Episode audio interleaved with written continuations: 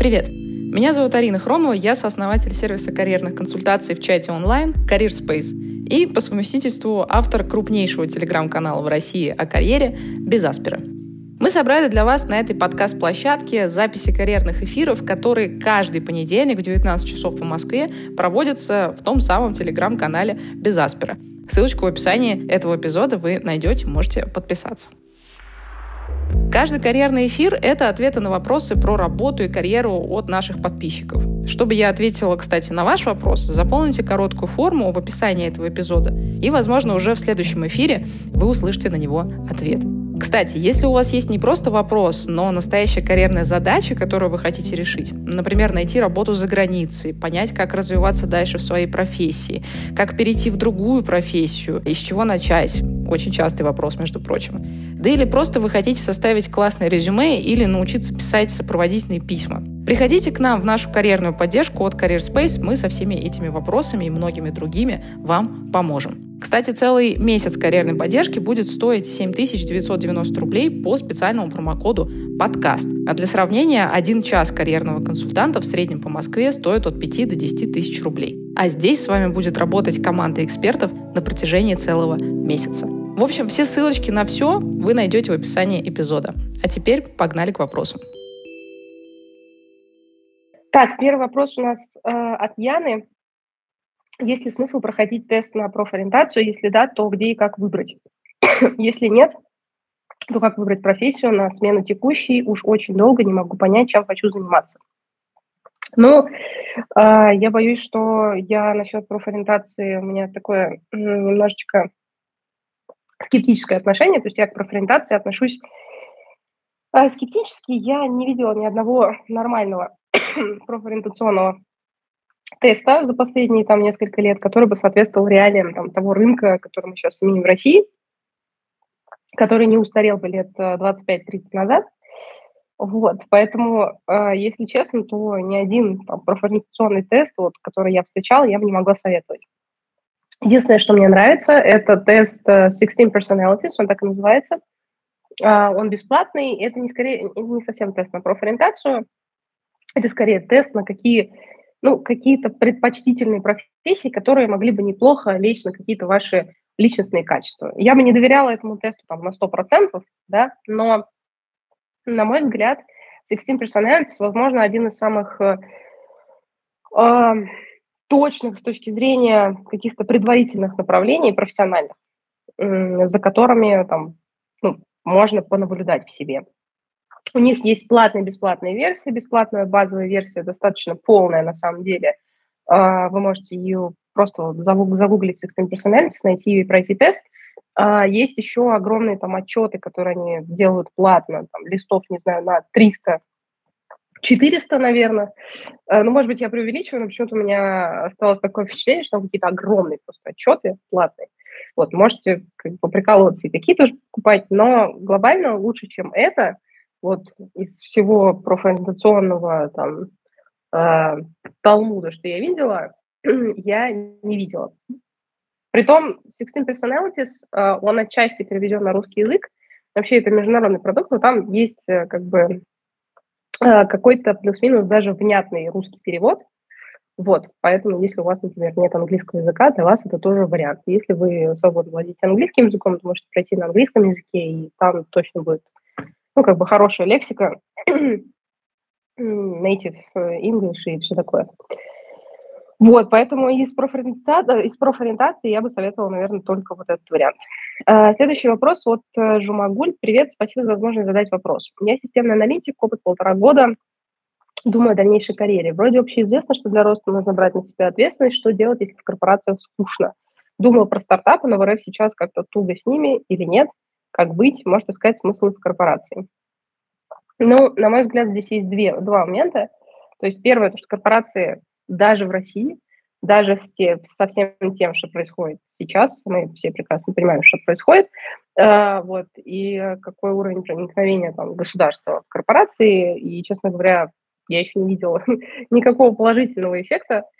Э, ни разу, когда государство вмешивалось в частный бизнес в России, что-то становилось лучше. Поэтому все мы понимаем, что ну, ситуация соу-соу, да. При этом все-таки есть э, корпорации, которые в наименьшей степени, на мой взгляд, подвержены каким-то государственным, государственному влиянию, на них не так сильно давят, и там можно делать что-то а, классное и прикольное. Например, я бы уже не отнесла давным-давно какой-нибудь Aviasales к стартапам, это скорее корпорация, это компания уже давно существующая на рынке, вот, но она не настолько огромная, как какой-нибудь Сбер, да, и там работает классная, там, крутая команда, и там можно что-то прикольное делать. Вот. Эм, другой пример, не знаю, там какой-нибудь, что, что там привести, пример такого. Э, не, ну, ну, например, не знаю, какая-нибудь Дода пицца, который тоже уже стартапом не назовешь, но это все еще остается частный бизнес, э, вроде как никак не влияющий, не связанный там, по крайней мере, напрямую с государством, в отличие от там, БК, например, да, или Яндекса и так далее, где тоже что-то можно такое делать. Вот, в общем, э, корпорации тоже бывают разными, и я бы вам сильно советовала пройтись как бы по ну, индустриям, посмотреть, какие есть лидеры в индустриях, и найти, возможно, там наименее аффилированных э, с такими классическими государственными системами э, корпорации. Почему? Потому что, скорее всего, такие компании будут более поворотливые, более живы и там, более независимые до сих пор там, на текущем рынке. Вот. Что касается стартапов, ну да, на российском рынке с ними все, конечно, стало намного хуже, но при этом, как бы, знаете, есть э, такая забавная ситуация, что э, компании идут за рубеж, э, при этом продолжая нанимать людей в России. Почему так, я уже много раз объясняла, то есть, ну, глобально все-таки сила да, рабочая, она в России все равно остается дешевле, плюс к этому ситуация в России не сильно располагает э, к тому, чтобы, ну, конкуренция становится среди кандидатов намного выше, и есть возможность э, выбрать реально хороших, классных ребят в России, предложить им классные, хорошие перспективы и позвать к себе в компанию. Вот. А, и компании, которые, ну, там, стартапы уходят за рубеж, да, или пытаются это делать, они этим пользуются, они смотрят на российский рынок как ну, на какое-то, да, там, озеро, из которого можно там наловить хороший, хороший качественный улов в виде классных э, российских кандидатов. Вот. Поэтому как бы и со стартапами тоже не все так грустно, и мы в Career Space каналах постоянно публикуем какие-то подборки, на сайтах постоянно. На сайте мы с вами постоянно рассказываем про стартапы, которые есть, э, какие возможности у них есть. Просто открываете наш сайт, открываете канал, и там куча всего, Заходите, смотрите, изучайте, откликайтесь. Следующий вопрос от Егора. Здравствуйте, нравится ваш эфир, регулярно вас слушаю. Спасибо большое, очень приятно. На 36-й карьерный эфир это уже как бы прям э, дорого стоит. У меня были две стажировки, одна на позиции системного аналитика, другая на позиции стажера Product Manager Assistant, как я понимаю, аббревиатура PMA. Оба в очень крупных российских банках, сейчас пока безработные. Можно ли с моим бэкграундом свичнуться в разработку или в тестирование? Если да, то как это объяснить руководителям и на интервью? Ну, смотрите, если вы говорите, что у вас были стажировки, значит, скорее всего, я делаю предположение, что вы достаточно джуниор специалист, и для джуна э, все работает немножко иначе. То есть для джуна важно, что у вас, в принципе, был какой-то опыт. А, потому что чем младше вы, тем больше у вас возможностей для смены вашего профессионального профиля в ту или другую сторону. Когда у вас 10 лет в маркетинге, потом объяснить э, кому-то, что вы всю жизнь мечтали работать в финансах, и сделать этот кроссфункциональный переход намного сложнее, в десятки раз сложнее, нежели если вы прошли какую-нибудь стажировку в маркетинге, а, у вас там, не знаю, три месяца опыта работы, а потом вдруг вы поняли, что вообще-то всегда хотели работать в корпоративных финансах. А, подкачали ваши знания э, Карпов э, и пришли на стажировку совершенно по другому профилю. И никто вам не задает никаких особо э, больших каверзных вопросов, потому что вы молодой специалист, и все понимают, что это нормально в начале своего карьерного пути искать то, чем вы хотите заниматься там, в ближайшие несколько лет или, может быть, даже десяток лет. Это первый такой общий тезис. Если вы хотите все-таки подготовиться, там, как, как объяснить, ну, смотрите, у вас, в общем-то, была до этого позиция системного аналитика и там стажера, продукт-менеджера, да, э, помощника продукта. Вы столкнулись с IT-командой и с тем, как IT-команда работает. Возможно, что-то в этих профессиях, в системной аналитике и позиции там, того же младшего продукта вам не хватило. И вам хочется углубиться в разработку, понять намного глубже, как все технически работает, потому что, очевидно, и системный аналитик, и там продукт обычно, достаточно часто, а, не так хорошо понимают техническую составляющую любого IT-продукта, как это понимает, безусловно, разработчик. Вот. Или даже тестировщик, если мы говорим там, например, про QA-тестирование, да, то есть про автоматизированное тестирование, которое на самом деле очень похоже ну, по своему смыслу на разработку. Вот, потому что а, автотесты, да, они тоже пишутся э, людьми. Вот, то есть фактически как код. Вот, поэтому, возможно, на сопроводительном письме это можно как-нибудь очень коротенько рассказать и объяснить, а на интервью уже, если вас спрашивают, то детальнее как бы пройтись, что вот вам, например, хочется в начале вашего карьерного пути углубиться посильнее техническую часть, и потом, может быть, через 5-7 лет обратно вернуться куда-нибудь в продукт менеджмент Кстати, это неплохая история, потому что когда вы технически хороший подкованный специалист, э, вы, скорее всего, если у вас есть какая-то бизнес-жилка, будете неплохим продуктом. Вот. А, или там, не знаю, продуктовую аналитику или еще куда-то. В общем, а, такое хорошее профессиональное понимание техническое, оно всегда вам будет только в плюс и никогда в минус. Вот. А следующий вопрос от Анны. Здравствуйте, спасибо большое за эфиры. Они очень поддерживают и просвещают одновременно. Спасибо вам большое, что слушаете, Анна. Вопрос. Скажите, пожалуйста, в какие смежные области можно податься выпускнице психологии с творческим бэкграундом, видеосъемки, фоторепортажи, медиашколы, другие проекты подобного типа э, и в роли руководителя и участника. Знаю HR направление, но оно мало привлекает. Хочу тоже в творческую сферу, в креативную индустрию. Э, с подобным бэкграундом ситуация на рынке, какие бы вы сферы вакансий посоветовали бы? Спасибо. Я, возможно, предложу вам не совсем классический вариант. Если у вас э, есть такое желание там делать какие-то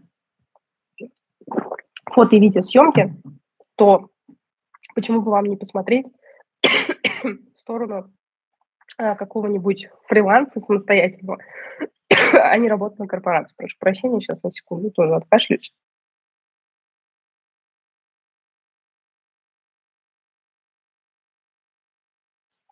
Ну, прошу прощения, что меня мой голос сегодня, сегодня немножечко подводит.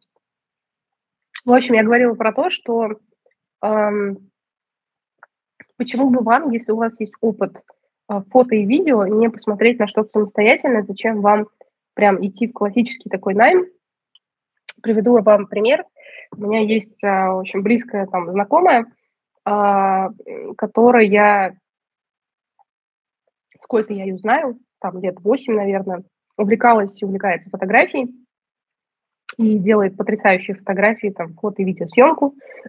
и вплоть до 2022 года, вы знаете, пока э, петух э, жареный э, в макушку не клюнул, вот она не решалась уходить со своей работы, которая ничего общего с ее любимым профилем то есть фото и видео никогда не имела, она работала в какой-то государственной организации, которая занималась черт знает чем, Э, плевалась все, время и как бы э, не понимала, зачем она это делает. Я ей говорю, блин, Саша, зачем ты это делаешь? Она такая, ну, блин, вот как-то я там уже давно в этой сфере и все дела, я говорю, чуть не можешь просто вот, ну, собраться уже с мыслью, тебе там твоя фото и видеосъемка э, приносит намного больше радости и, что немаловажно, денег, практически столько же там или больше, чем твоя основная работа, и ты все равно продолжаешь работать на своей основной нелюбимой работе. В чем логика? Вот. Ну и человек очень долго как бы это все переваривал и сомневался. И в итоге как бы 2022 год просто сделал так, что сомневаться ей уже, ну, просто не дали возможности. Она переезжала вместе с мужем в абсолютно другую страну.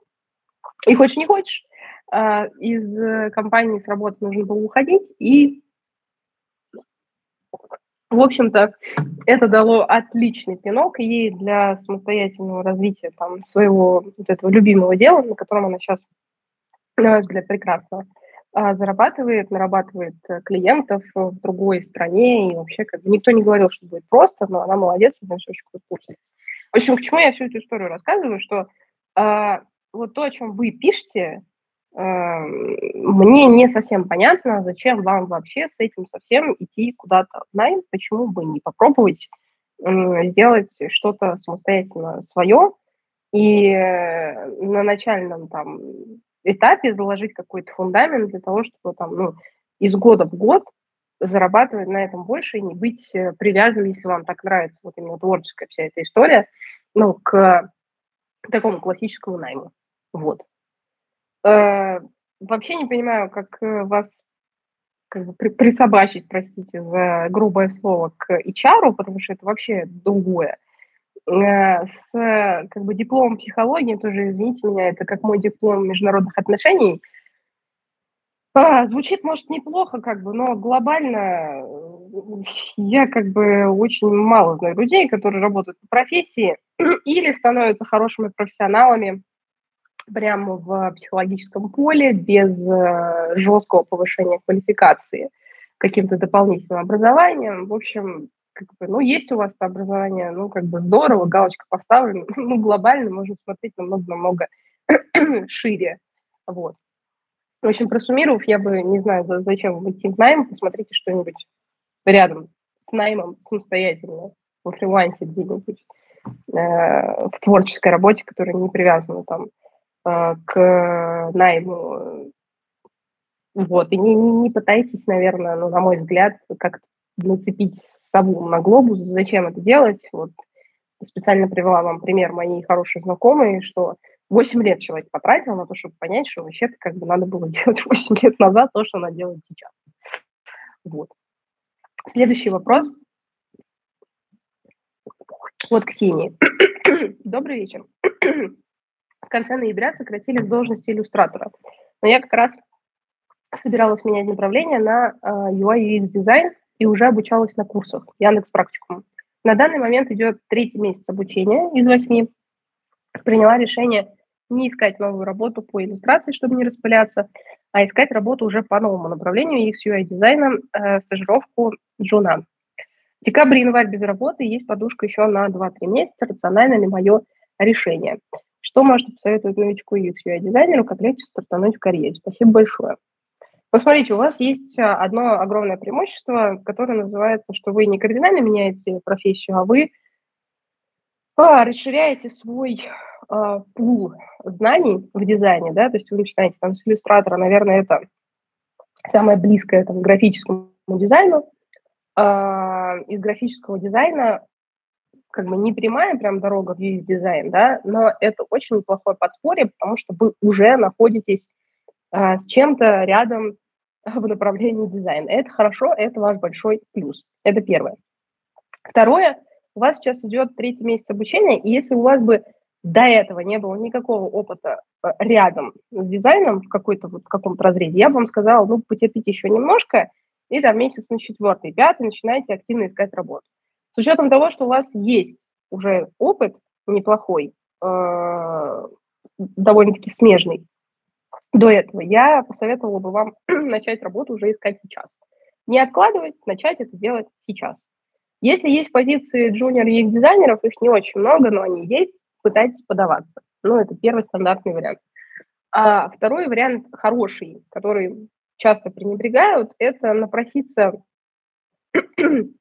джуном, я не знаю, чуть ли не за еду, или за какие-то небольшие деньги какому-то очень опытному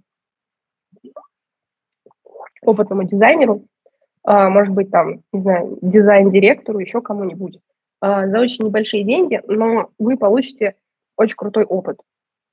И этот опыт вы потом очень быстро сможете конвертировать в деньги.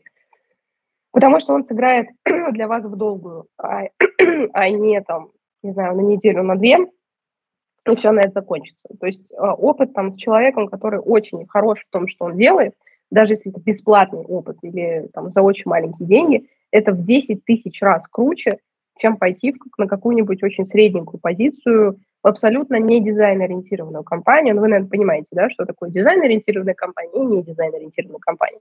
Вот, э, как бы, заходишь там на сайт э, какого-нибудь продукта, какой-нибудь компании, и ты думаешь, господи, ну, ну наймите вы себе уже нормального UX. Ну как вообще тут на этом сайте, даже если ты очень что-то захочешь купить, ты, блин, это не купишь, потому что ну, просто ужасно.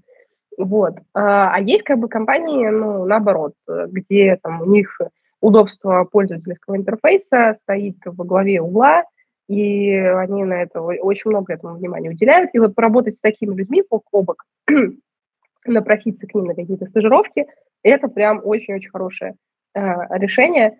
Э, пробуйте это делать. и, и старайтесь не тратить свою подушку, которая у вас есть на ближайшие 2-3 месяца, потому что есть вероятность, что быстро работу вы не найдете, я об этом постоянно говорю. Э, как бы джунам всегда было сложно найти работу, но сейчас им сложно вдвойне. Поэтому не тратьте эту подушку, начинайте искать работу сейчас – это, пожалуй, будет одной из самых лучших инвестиций в себя, которую вы можете сейчас сделать. А следующий вопрос от Сергея. А как относятся работодатели к работникам, которые развивают свой личный бренд, ведут TikTok, YouTube и другие соцсети? Делают это с позиции эксперта и продают свои консультации. При этом не руинят проект на текущей работы, работе и выполняют все в срок с необходимой отдачей.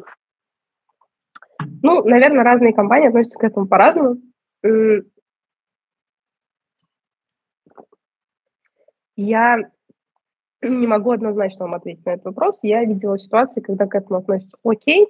Я видела ситуации, когда к этому относятся не окей. А, при этом не окей бывает разные. Бывает такой, ну, натянуто, натянуто равнодушный, а бывает не окей, очень такой, э, ну, рьяный. Вот. И Тут во многом зависит от того, на какой позиции вы работаете. То есть, э, если вы, например, пиарщик, на мой взгляд, то, возможно, это даже ну, какой-то плюс идет компании, в которой вы работаете, нежели в минус. А есть профессии, да, и функции, в которых это выглядит немножко странно. Вот. Ну, например, если бы корпоративный какой-нибудь HR а, занимался таким на высокой позиции в параллели. Ну, блин, я не знаю, зависит, наверное, от собственника, но у меня, наверное, как у собственника было много вопросов э, к этому, к этому HR. Ну, собственно говоря, у меня очень много вопросов к некоторым людям. Ты иногда заходишь, чтобы запрещенную социальную сеть, и вот там есть люди, которые пишут, я за последний месяц посвятил а, себя 10 разным конференциям. У меня один вопрос, а ты вот работаешь когда? Ну, то есть ты, ты на 10 конференций за месяц ходил, Э, собрала 10 каких-то значков. Э, я знаю как бы человека, в каком сервисе он работает. Так уж вышло, что мы работаем, скажем так, на одном HR рынке. И ты знаешь, насколько отвратительный продукт они делают, насколько он просто ужасный. И человек, ну, как бы отвечает за ключевую позицию в компании. А, и ты сидишь и думаешь, вот ты реально не видишь, насколько все плохо в той компании, в которой ты работаешь, что ты за месяц посетил 10 конференций, вот лучше бы ты на сайт на свой зашел, а, посмотрел, насколько там все плохо, а, посмотрел бы на свои показатели выручки и прибыли за последние там 2-3 года у тебя в компании, понял, что ты в полнейшей жопе, извините, потому что там прибылью даже не пахнет, и начал что-то с этим делать вместо того, чтобы ходить на 10 конференций, да? Ну, то есть, как бы, ситуации бывают супер разные. А, если как бы у вашей компании все окей, и вы со своим работодателем договорились, и у вас эти договоренности, ну, как бы обоюдно проговорены, то, наверное, это окей. Если вы это делаете как бы сами где-то на стороне, плюс-минус тихоря, заранее как-то об этом с руководителем не разговаривая, ваша позиция, например, еще часто такое бывает, а, не очень предрасполагает к публичности, тут могут быть вопросы. Поэтому, ну, как бы однозначно ответа у меня на это нет. Я видела очень много негативных сценариев такого поведения. Я видела достаточно много сценариев, ну, равнодушного или можно назвать там, позитивного течение обстоятельств. Вот. Следующий вопрос от э, Ангелины. Добрый день, у меня был небольшой опыт в менеджменте проектов, а сейчас, после вуза, я ищу стартовую позицию в аналитике. Мой опыт несколько нерелевантен, потому, потому я не знаю, стоит ли его указывать в резюме. Иногда я упоминаю о нем с руководителем или далее на интервью. А, ну, я не знаю, что именно за опыт у вас в менеджменте проектов, то есть что это за проекты и что это за менеджмент, да? Но глобально, когда вы джуниор-специалист, и из, из того контекста, который вы даете, я понимаю, что вы джуниор-специалист, то э, в этой ситуации пофигу, какой у вас опыт на самом деле, главное, что у вас есть какой-то опыт, который вы можете вставить в резюме. То есть э, доходит до такого, что я там, совсем юными ребятами, да, когда еще возглавляла карьерный центр вышки, я говорила, слушайте, ну вставьте, что вы хоть в каких-то стоп-клубах были, ну, я не знаю, ну, какими-то тут активностями занимались, ну, что-то вы делали. У вас не может быть пустого резюме. Если у вас пустое резюме, это очень плохо. То есть, ну, российский рынок, он э, таков, что вы должны чем-то заниматься помимо учебы, так он устроен, да, э, чтобы у вас было что вписать в резюме после того, как вы закончите вуз. Поэтому в вашем случае я не вижу абсолютно никакой проблемы в том, чтобы писать по менеджмент проектов в резюме, с учетом того, что если, ну, если это ваш там, единственный опыт работы, точно его надо писать. У вас не должно быть пустое резюме. Э, и никаких проблем с тем, чтобы потом этот опыт э, каким-то образом там, применить в новой позиции в аналитике, абсолютно не вижу никаких проблем, потому что, скорее всего, он дал вам большое количество разных крутых еще софт-скиллов, которые тоже очень важны на стартовых позициях. И вообще я чаще, например, джунок нанимаю за софт-скиллы и за их какой-то потенциал, э, даже себе в компанию, нежели за какие-то харды. Хардам можно обучить. И если у человека с софтами все плохо, тут будут большие проблемы. А, следующий вопрос от Ксении. Муж уже лет восемь болтается э, в сфере планирования производства рядовым специалистом на разных предприятиях. Э, есть некоторый опыт в бережливом производстве, расти вертикально не получается, э, то есть стать руководителем ввиду свойств характера. Зарплаты невысокие, 60-80 тысяч на разных производствах примерно одинаковые. Куда можно более перспективно развиваться с таким бэкграундом? Есть ли смысл оставаться в сфере, если не расти вертикально. А, можно ли как-то применить навыки планирования в других сферах, в IT? Спасибо большое.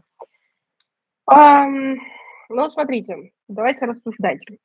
Условно, я могла бы предположить, что можно зарабатывать больше, на, будучи экспертом на экспертной позиции, то есть как-то расширять свой горизонтальный уровень экспертности, за счет этого расти в деньгах. Но вы сами опровергаете уже в первых предложениях мой тезис об этом, потому что рассказываете, что плюс-минус на разных производствах в его функции зарплаты примерно одинаковые. А, соответственно, из, этого мы делаем вывод, что экспертно мы увеличить нашу зарплату не можем.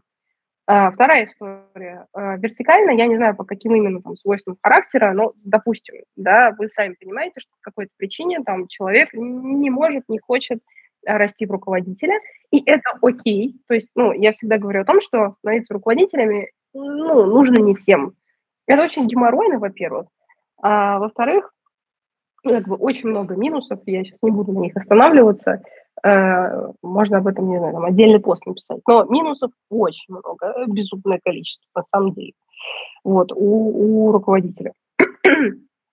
Соответственно, э, остается третий вариант – переложить его текущий опыт на какую-то другую индустрию. Так как у меня мало очень информация о том, чем именно он занимается, потому что планирование производства, ну, достаточно такая э, обширная формулировка, я бы предположила, что можно сделать там, ну, что-то типа кардинальной смены профессии. А, первое, такие люди а, делают кардинальный переход через консалтинг, то есть они обменивают свою индустриальную экспертизу на возможности какого-то роста, прокачку soft skills и так далее – приходя в консалтинг. Ну, например, там в большую четверку приходят какие-нибудь инженеры из «Газпрома нефти» там, или еще откуда-нибудь, а, они продают свою экспертизу там, в той индустрии, которую они знают, а, несколько лет там работают, работают очень много, быстро и сильно растут в деньгах, потом уходят на сторону клиента, на какую-то там историю повышенную руководящую должность. Но опять же, если руководящая должность там это не вариант вашего мужа, то вариант с консалтингом для него тоже сразу отметается. Есть э, еще один вариант, это прям кардинальная смена профессии, да. А, я не знаю, опять же, сколько лет вашему мужу, а, а этот вопрос стоило бы задать, потому что, ну, как я говорю, да, все-таки если ему там за 40, а, то там, стать разработчиком, допустим, да, войти в эту профессию можно, но будет сложно. У нас, кстати, в карьерной поддержке есть такие люди, мы им помогли, и они за 40 перешли в разработку и нашли свои первые работы, и мы этими кейсами очень гордимся, но мы с самого начала говорим, что это будет очень-очень непросто. Если у вашего мужа там в районе 30-35 лет или даже младше, то здесь ну, достаточно много нормальных вариантов, и можно кардинальным образом переобучаться на там, разработчика, планировать свою жизнь в ближайшие там, два года, что он будет работать на своей текущей работе и параллельно обучаться. И это не будет просто, это будет требовать очень много времени, это будет требовать очень много сил.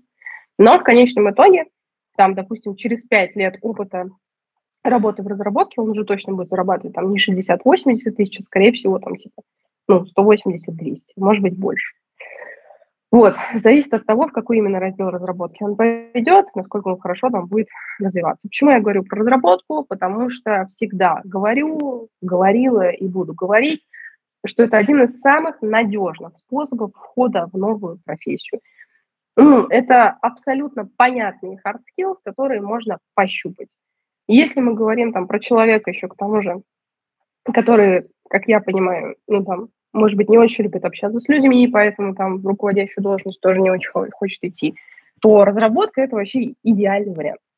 Вот. Следующий вопрос от Илины. Здравствуйте, спасибо большое за ваши эфиры и посты. Во многом воспринимаю вас как наставника. Ой, спасибо большое, очень приятно. Прям, правда, очень приятно, спасибо.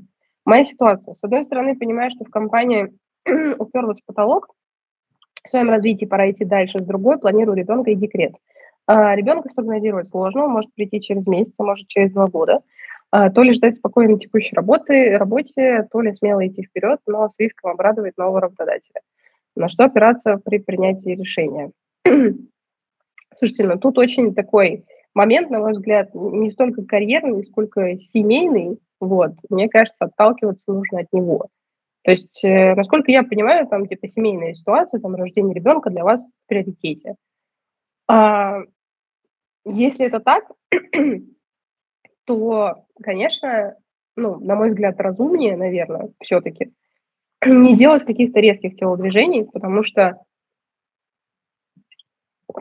ну, по-разному может сложиться ситуация, но, например, э, я не знаю, там, вам может предложить какая-нибудь компания условия, в которых, ну, там, задачи, которые вам будут нравиться больше, но условно у нее будет там а, устройство не по ТКРФ. Подходит ли вам такой вариант? Непонятно.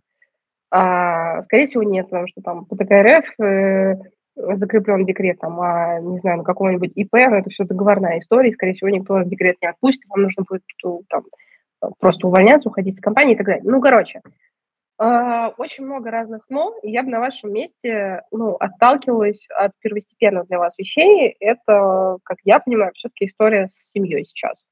Вот. И от этого уже строил бы все свои карьерные планы.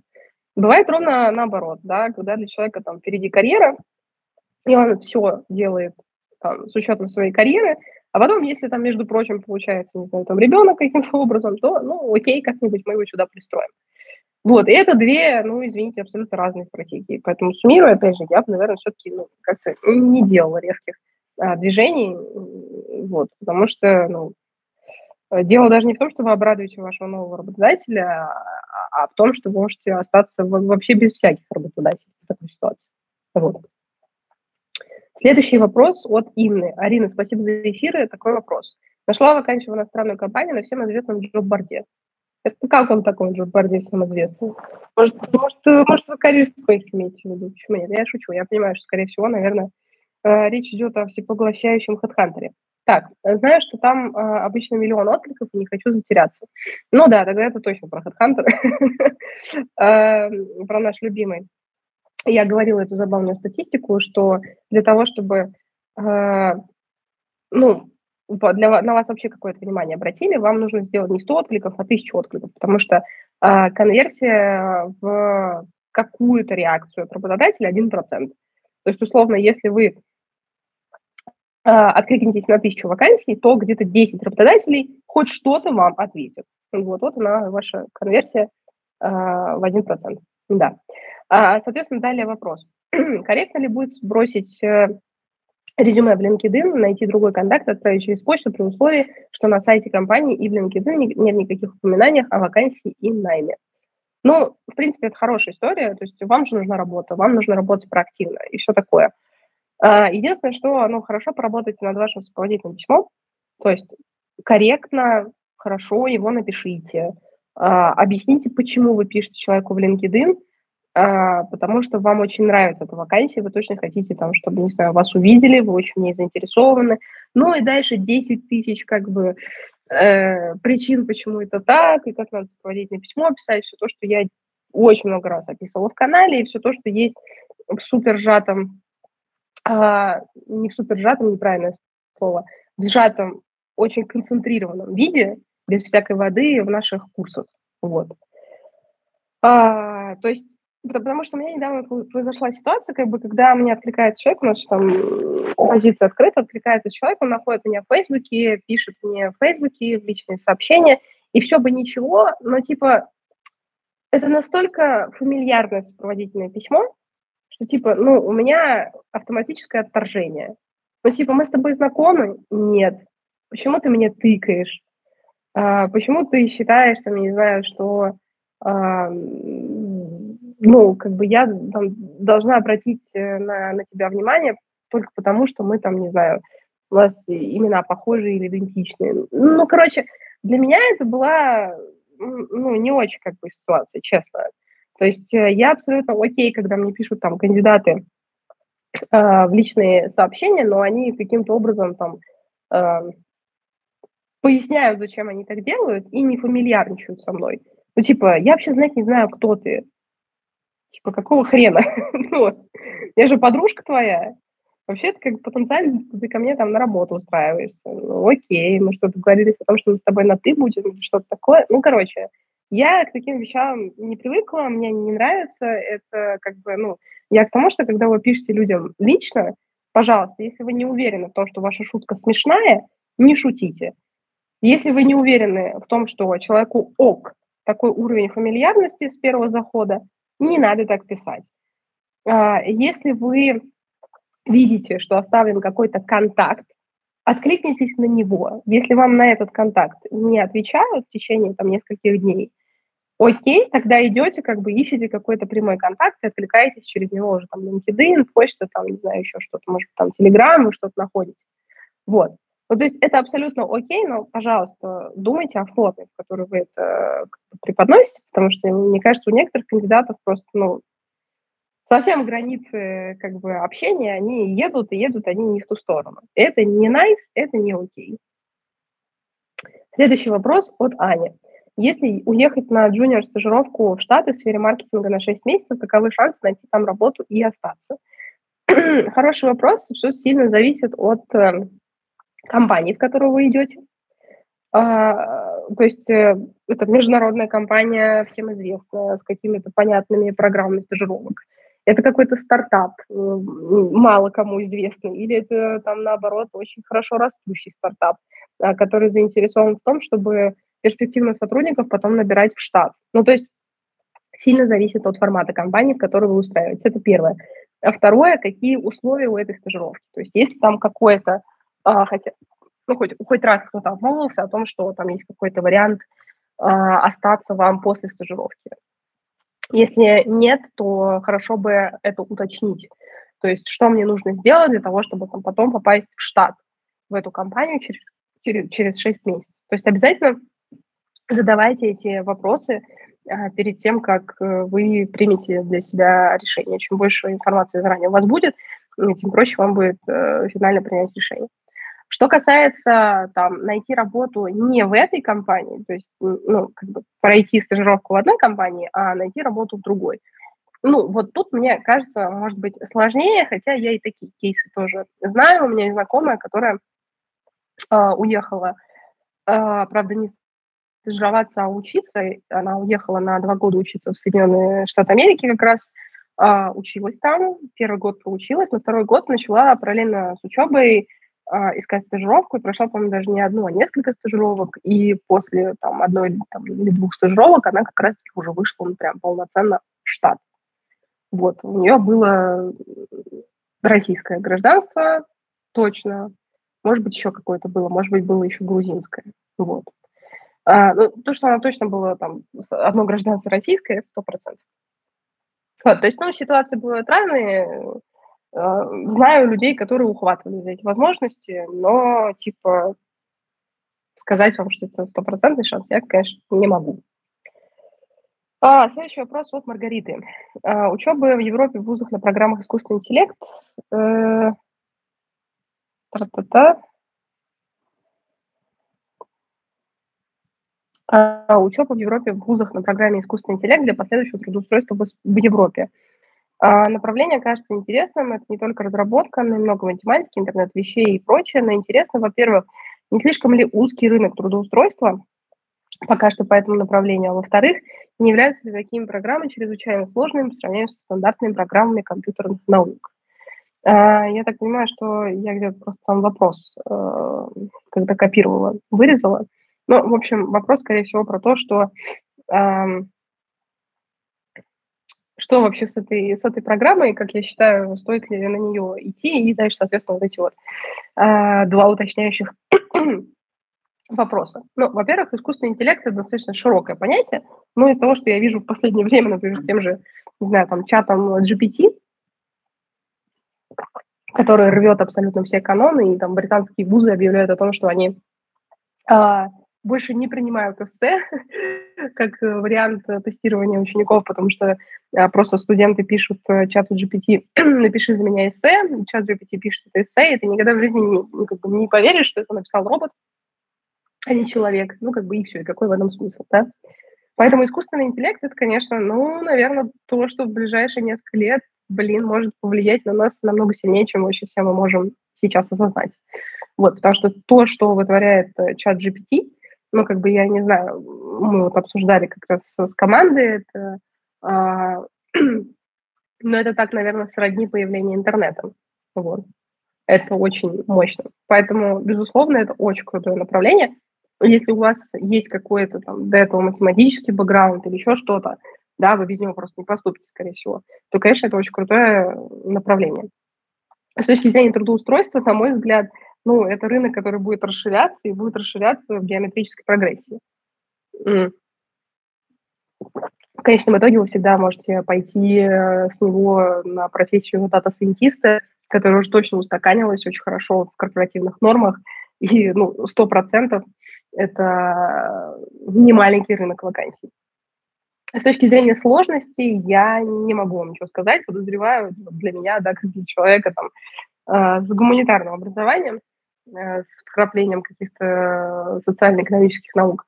А, подозреваю, что это крайне сложно, но крайне интересно. Опять же, не знаю, какой у вас бэкграунд до этого, и насколько вам это будет э, сложно, но подозреваю, что, наверное, это будет не сильно сложно, чем какие-нибудь другие программы, связанные с компьютерными науками. Просто название этой программы очень красивое, такое хайповое и так далее. Но, конечно, я вам сильно советую просто от каждого вуза, в который вы смотрите эту программу, зайти и почитать, какие там будут дисциплины. То есть у каждого направления всегда есть там, куча дисциплин, которые будете изучать лишь в последующие годы. Заходите, читаете, смотрите понимаете, знакомы ли вам эти а, вообще слова и фразы. Из этого делаете вывод, насколько сложно или просто вам в ближайшие годы будет. Так, эм, следующий вопрос от Антона. Добрый день. Закончил ВШ по направлению юриспруденция. Сейчас хочу связать свою жизнь с IT-профессией и пойти по пути разработки. Выбираю между фронтенд-разработкой и iOS-разработкой. Подскажите, пожалуйста, насколько перспективными являются данные направления, учитывая, что одним из основных факторов является возможность релокации. Спасибо. Ну, любая разработка, я уже тысячу раз об этом говорила, это круто, это, ну, как бы, перспективно, не люблю это слово терпеть, я не могу перспективно, вот, а, потому что оно ни о чем. Ну, то есть, как бы, перспективно, как бы в контексте чего? В контексте кучи остальных профессий, да, вот. А в контексте ближайших 10 лет, да черт его знает, может, чат GPT будет за нас еще и код писать. И тогда все программисты дружно пойдут в баню. Вот. Ну или значительное их количество.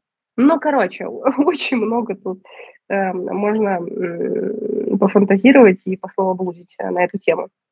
А, в общем-то, и фронтенд разработка, и iOS разработка – это классные направления разработки. Более того, если вы будете фронтенд разработчиком, в какой-то момент можете стать iOS разработчиком, потому что фактически iOS разработка – это работа а, ну, как бы с пользовательским интерфейсом, а, с клиентской э, частью разработки. Вот, поэтому, а фронтенд это оно и есть, поэтому достаточно много разработчиков, конечно, в итоге, например, уходят в iOS. Вот. А, иногда бывают и другие истории, когда из iOS разработки переходят в фронтенд. Вот, в общем, и то, и другое, это, ну, круто, вы выбирайте, что хотите.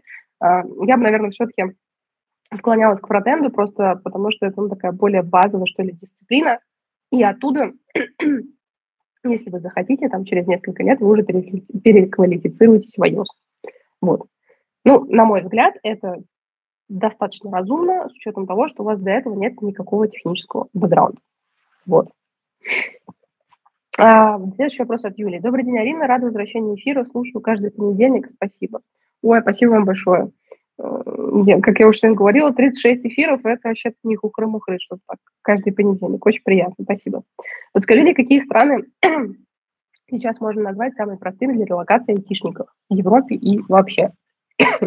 ну, эм, зависит от того, что мы с вами говорим под как бы простотой. С точки зрения каких-то юридических моментов я вам не могу ответить, потому что это все-таки не главная моя специализация, да, я не юри- юрист, я не могу вам сказать э, с юридической точки зрения, куда проще всего э, релацироваться.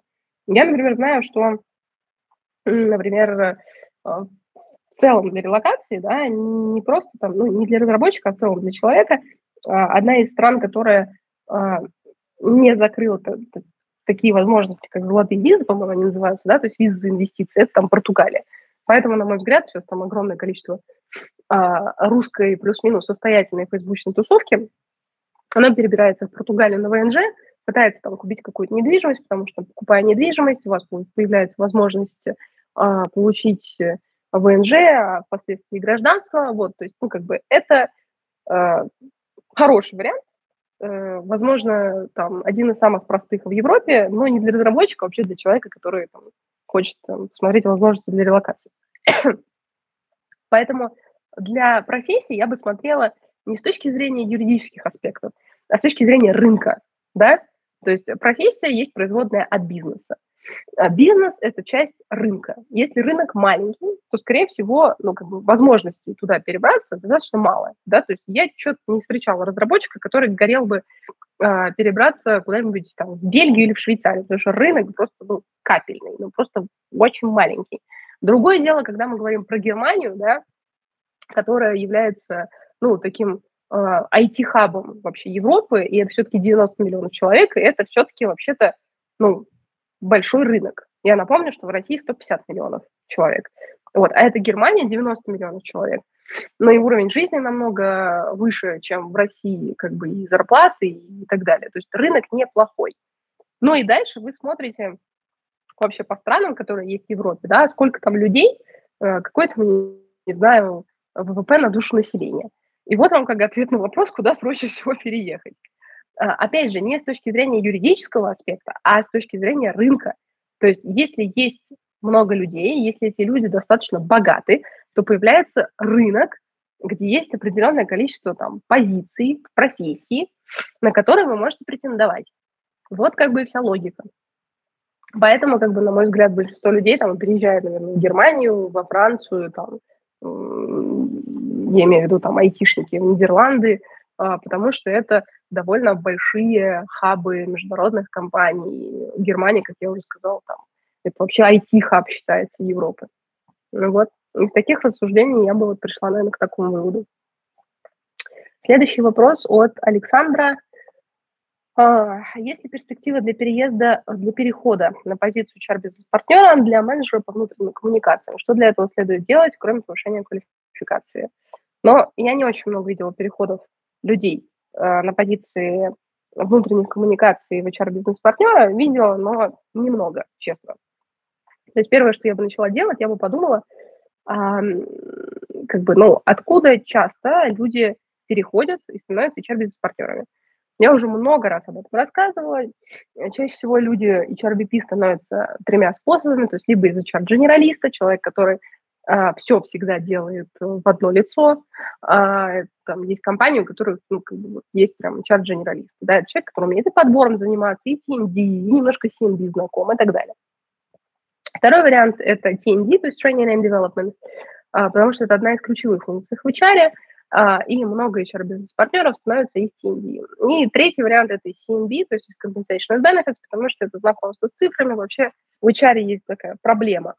А, очень много людей на высоких позициях, ну, давайте будем честными, хреново считают и вообще как бы не понимают, что HR-функция, она существует для того, чтобы тоже бизнесу деньги приносить, просто за счет правильной оптимизации работы с трудовым ресурсом а не для того, чтобы тренинги проводить и, и улыбаться на конференциях. Вот реально, вот столько, сколько вот э, а, по конференциям ходили HR до 2022 года, я вообще не знаю, ходил ли кто-нибудь, ходила ли хоть какая-нибудь профессия. Вот. А поэтому э, я бы подумала о том, во-первых, как сделать какой-то горизонтальный переход в одну из этих сфер, подсфер точнее, то есть либо TND, э, CNB вряд ли, потому что все-таки довольно сложная история, мне надо было расти, скорее всего, в TND. Вот. А, либо попробовать как-то внутри компании HR-генералистику, то есть и того, и другого, и пятого, и десятого. И уже из вот этого пытаться переходить в позицию HR-бизнес-партнера. Вот. Ну, это как бы вот классический вариант. Если у вас есть какие-то очень, ну, то есть если у вас очень хорошая репутация внутри вашей компании, а, то можно, конечно, попробовать изнутри кома сразу HRBP, но здесь очень много нюансов, и у меня этой информации нет. То есть в российской вы компании работаете, не в российской, сколько лет вы там работаете, какие у вас отношения с ключевыми людьми, кто ваше начальство, а, есть ли открытые позиции внутри этой компании, были ли прецеденты а, горизонтальной ротации в вашей компании с похожими кейсами и так далее и тому подобное. Вот. Так как информации у меня нет, а, я вам вот отвечаю из того, что есть. А, так, а, следующий вопрос от от, от, от. Давайте, у меня тут осталось не так много времени. А, еще пару, наверное, вопросов мы с вами успеем. Здравствуйте, спасибо вам большое за то, что вы есть. Это огромная поддержка для людей. Спасибо большое, что вы слушаете. Посоветуйте, пожалуйста, кому можно обратиться с вопросом подбора страны для релокации. А, ну, если мы говорим с вами прям про э, про юридический, опять же, аспект релокации, да, то есть не про карьерный и так далее, а, я знаю, что ну, как бы есть агентства, которые специализируются на отдельных странах. Есть, например, агентства, которые специализируются только на Португалии, есть агентства, которые специализируются только на Дубае. А, есть, я знаю, там унифицированный какой-то сервис, вроде они занимаются этим сопровождением, называется Рило или Рело. Вот у них есть телеграм-каналы, в целом я на них подписана, и довольно часто они дают неплохую информацию. Вот. А, я никогда не пользовалась этими услугами, поэтому я не могу там 100% это советовать, но в целом из того, что они пишут и как они преподносят информацию, они кажутся мне экспертными. Вот. Можно, по крайней мере, хотя бы с ними пообщаться. Вот. А так я вообще советую как бы вам просто погуглить э, э, специализации. То есть обычно у людей есть специализации, кто-то специализируется только на Европе, кто-то там только на арабских каких-то странах, кто-то на США и так далее. Вот, и составить себе списочек и просто по каждому пройтись. И все. Я думаю, сейчас в текущей ситуации там огромное количество контекстной рекламы. Вот, если вы просто там в Гугле вобьете, вам еще кучу рекламных э, объявлений выдаст, э, кто этими вопросами занимается. Эм, так, ну давайте, наверное, последний вопросик.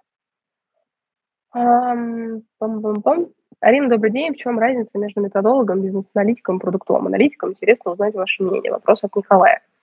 Ну, методолог вообще обычно, то, что я встречала, методолог – это человек, который относится к сфере онлайн-образования очень часто. То есть большинство методологов, которые я видела, это люди, которые в онлайн-образовании. Это люди, которые создают а, какие-то образовательные а, курсы, программы, правильно их комбинируют так, чтобы люди там, допустим, доходили до конца или там были увлечены процессом а, образования.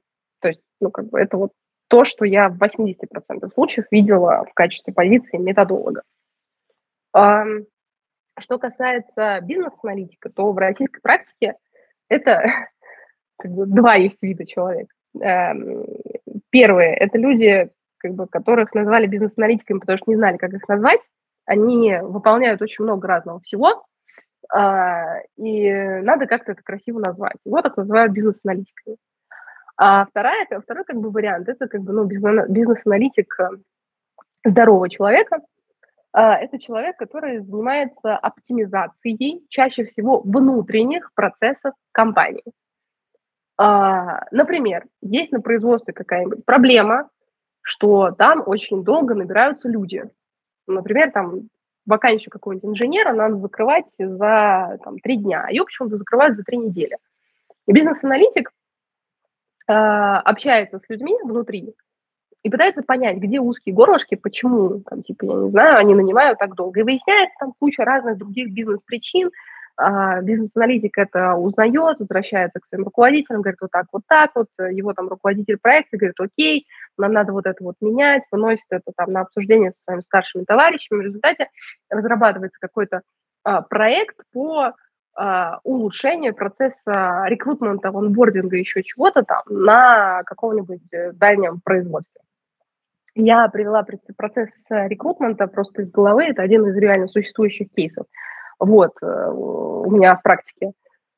Но вообще бизнес-аналитики там могут заниматься кучей всего, от, э, я не знаю, от рекрутмента до там, того, почему, не знаю, там, какие-нибудь э, пласты металлов ложатся не, там, не под тем углом, и как это влияет тоже на производительность всей, всей, всей, всей цепочки вот этого там, э, создания какой-нибудь металлической гайки. Вот. И, между прочим, если вы как бы когда-то сталкивались со стратегическим консалтингом, то там самые первые позиции тоже называются всегда бизнес-аналитик там, или старший бизнес-аналитик. Эти люди занимаются ровно тем же самым, что я только что описала, только на стороне консалтинговой компании, которую нанимает другая крупная компания, говорит, придите, найдите мне эти узкие горлышки – а, расскажите, что мне с этими узкими голышками делать. И вот макензоиды или там еще кто-нибудь, ныне Яков и партнеры, да, собираются в долгий путь куда-нибудь там а, в Норильск и э, ближайшие шесть недель тратят на то, чтобы разговаривать там с какими-нибудь прорабами, старшими инженерами или еще кем-то, получают долю своего унижения и вопросов типа «ты откуда вообще, мальчик, свалился? Я тут на, на производстве 25 лет». В общем, делают свою работу – чтобы потом прийти и сказать клиенту, вот, чувак, у тебя вот здесь вот затык, и получить свои несколько миллионов долларов. Вот. А, и продуктовый аналитик – это как бы история, которая появилась вообще в IT-сфере, на мой взгляд, а, и большей частью к ней не относится. Это человек, который а, занимается исследованием поведенческого скажем, не так, и занимается исследованием поведения пользователя. То есть, условно, я захожу на сайт, я что-то кликаю, я где-то что-то покупаю, я где-то что-то не покупаю, э, где зеленая кнопка, я кликаю, там, не знаю, 10 раз, где красная кнопка, я кликаю там 20 раз. Аналитик собирает все эти данные о пользователях, э, приходит потом к продукту и говорит, слушай, вот у нас вот такая вот ситуация – типа по этой кнопке там столько раз тыкают, по вот это и вот это, и столько раз тыкают. Я предлагаю сделать вот это, вот это, вот это, и там, ну, хороший аналитик это делает. Вот. Плохой аналитик просто приходит и данными швыряется, и дальше продукт что хочет, что и делает. Вот. И продукт уже на основе этих э, данных от аналитика начинает думать, ага, какую нам фичу еще сделать здесь, какую кнопку нам добавить вот там, и так далее и тому подобное. Вот. И вообще из продуктовых аналитиков, в общем-то, получаются неплохие продукты. Вот. В общем, мое горло и кашель говорят о том, что все, час мы выдержали, а все, теперь нам надо идти отдыхать. Поэтому а, спасибо вам большое, что были на этом эфире. А, хорошего вам вечера и продуктивной недели. Пока-пока.